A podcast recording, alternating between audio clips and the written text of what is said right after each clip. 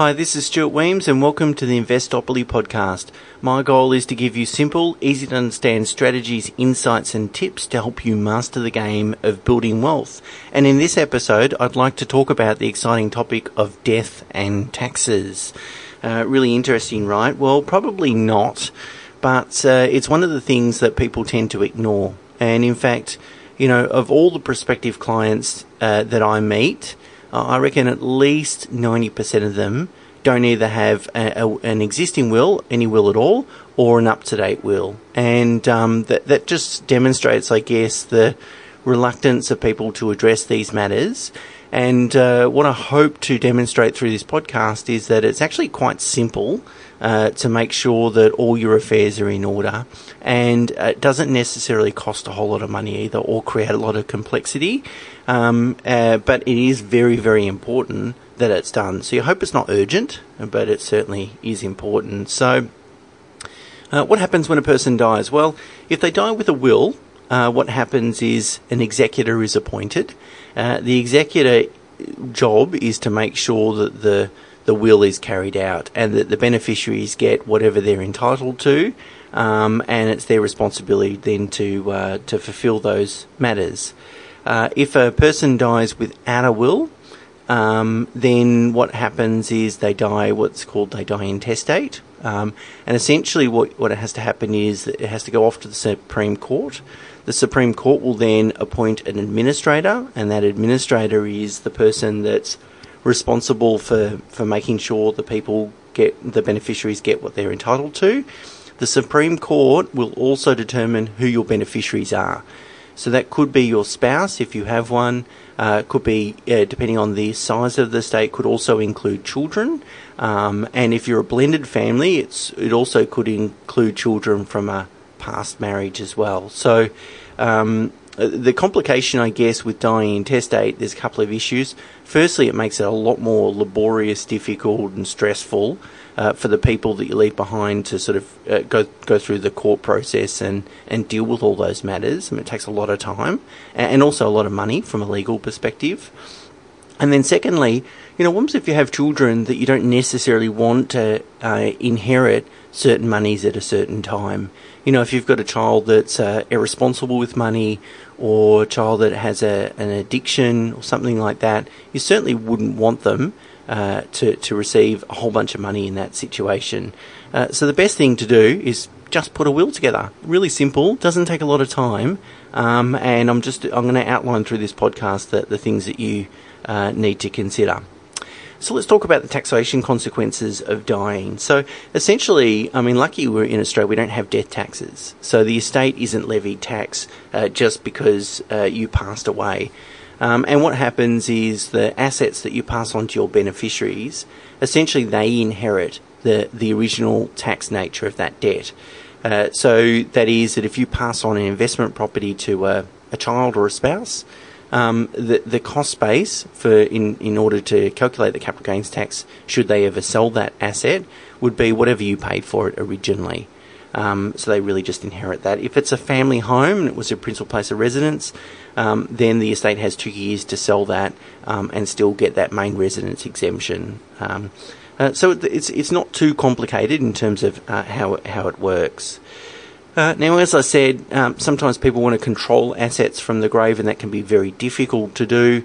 Um, and uh, my advice is is uh, to you is a couple of things. Have the conversations before you pass. So, if there's certain beneficiaries that are excluded, or um, one beneficiary is going to get more than another, uh, it's best to be really clear about that's what your intentions are and the reason why before you pass, rather than uh, leaving it as a surprise and then the people that you leave behind have to deal with the consequences of that.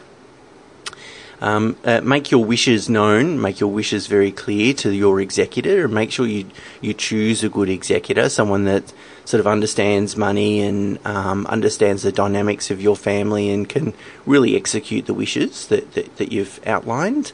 Um, and then give your executor enough flexibility to be able to do that.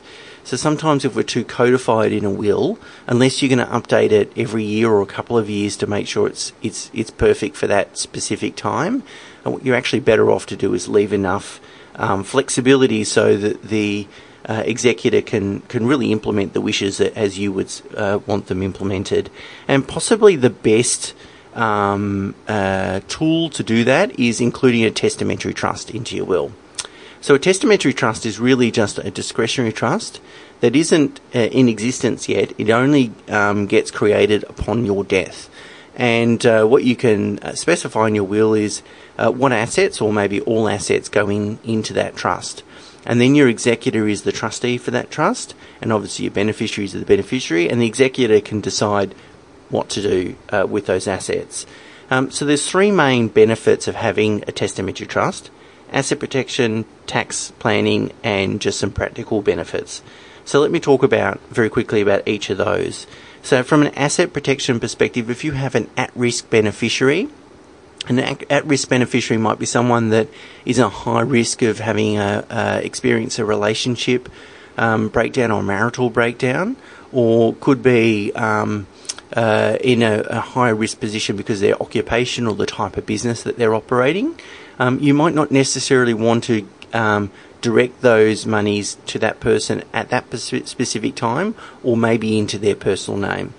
Um, so by having it in a testamentary trust, um, essentially you're protecting it from any leakage as a result of those actions. So whether it's an action by a creditor or a relationship breakdown, so a family court matter.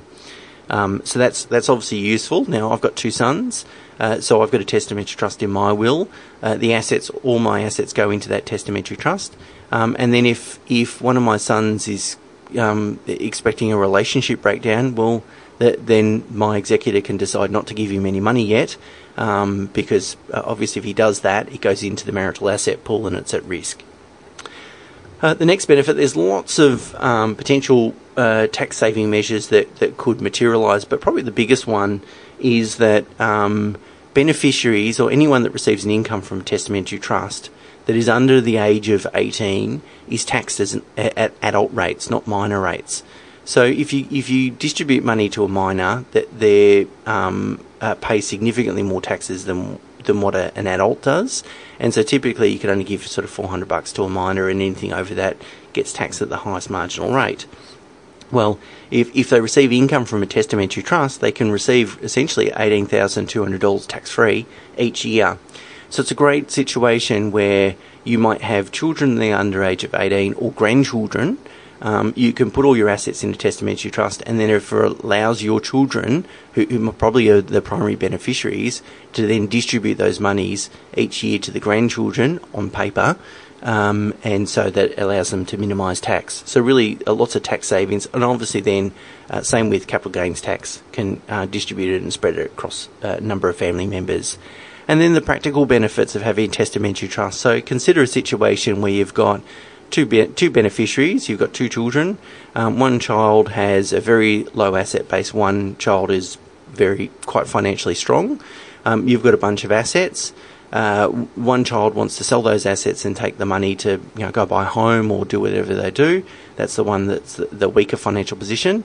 Uh, the one in a stronger financial position thinks they're great assets. I don't want to sell them. Um, and so the, the, if you've got say two properties, they're not necessarily going to be identical in value. In fact, they're almost not going to be identical in value. So um, one one solution there is to um, put both properties inside a testamentary trust, sell one that provides enough liquidity to pay out one of the children. Um, and then they can either retain a small entitlement to that testamentary trust or establish two testamentary trusts, in fact. Um, and then the, the um, beneficiary that wants to hold on to the assets is, is fine to do so. So, from a practical perspective, it's a lot easier uh, to uh, implement your strategies that way. While I'm uh, here talking about estate planning, just a couple of other small uh, issues as well. While you're doing wills, you should certainly do power of attorneys. You would typically have two types of power of attorneys an enduring power of attorney, which deal with financial and other matters, and then a separate medical power of attorney. Essentially, what a power of attorney does is, is give the authority for people to make decisions, and when they make decisions on your behalf, it's as if you've, from a legal effect, it's as if, you've made the decision yourself. Um, so, uh, power of attorneys are, are useful um, that is, enduring power of attorneys are useful if you travel, for example, and documents need to sign or be signed, or decisions need to be made while you're away and not contactable. or um, if you're um, uh, losing a bit of capacity, so sort of for obviously much older people, parents, and so forth. Um, sometimes they don't have necessarily the capacity to be able to make those decisions or important decisions, and you can do that on their behalf. Uh, same with medical; they, they obviously can um, decide in terms of how your medical medical treatment is um, implemented. Superannuation uh, falls outside your estate, so it doesn't include it in the estate, and, and and the same with if you've got assets inside a, a trust. You know, a, trust will stay inside the trust whether you're alive or, or not. Um, same with joint assets. If you've got joint assets, um, that they also don't fall inside your estate. Uh, the ownership just transfers to the remaining joint assets, uh, joint owners, I should say. Um, but in particular, super isn't included in your estate. So what you need to do is complete a binding or non-binding death benefit nomination um, and provide that to your super fund. And those have to be updated every uh, three years. You would normally nominate your uh, a financial dependent, so a spouse or child or so forth, as a beneficiary, um, as that way they can receive the benefit and it won't be taxed. Um, uh, and the trustee of the super fund must decide where to pay it. So if you've got a binding death benefit nomination, for example, then they're bound to follow whatever your nomination is. But just as an addendum to the will um, or looking after the will, uh, that's that's something you need to consider.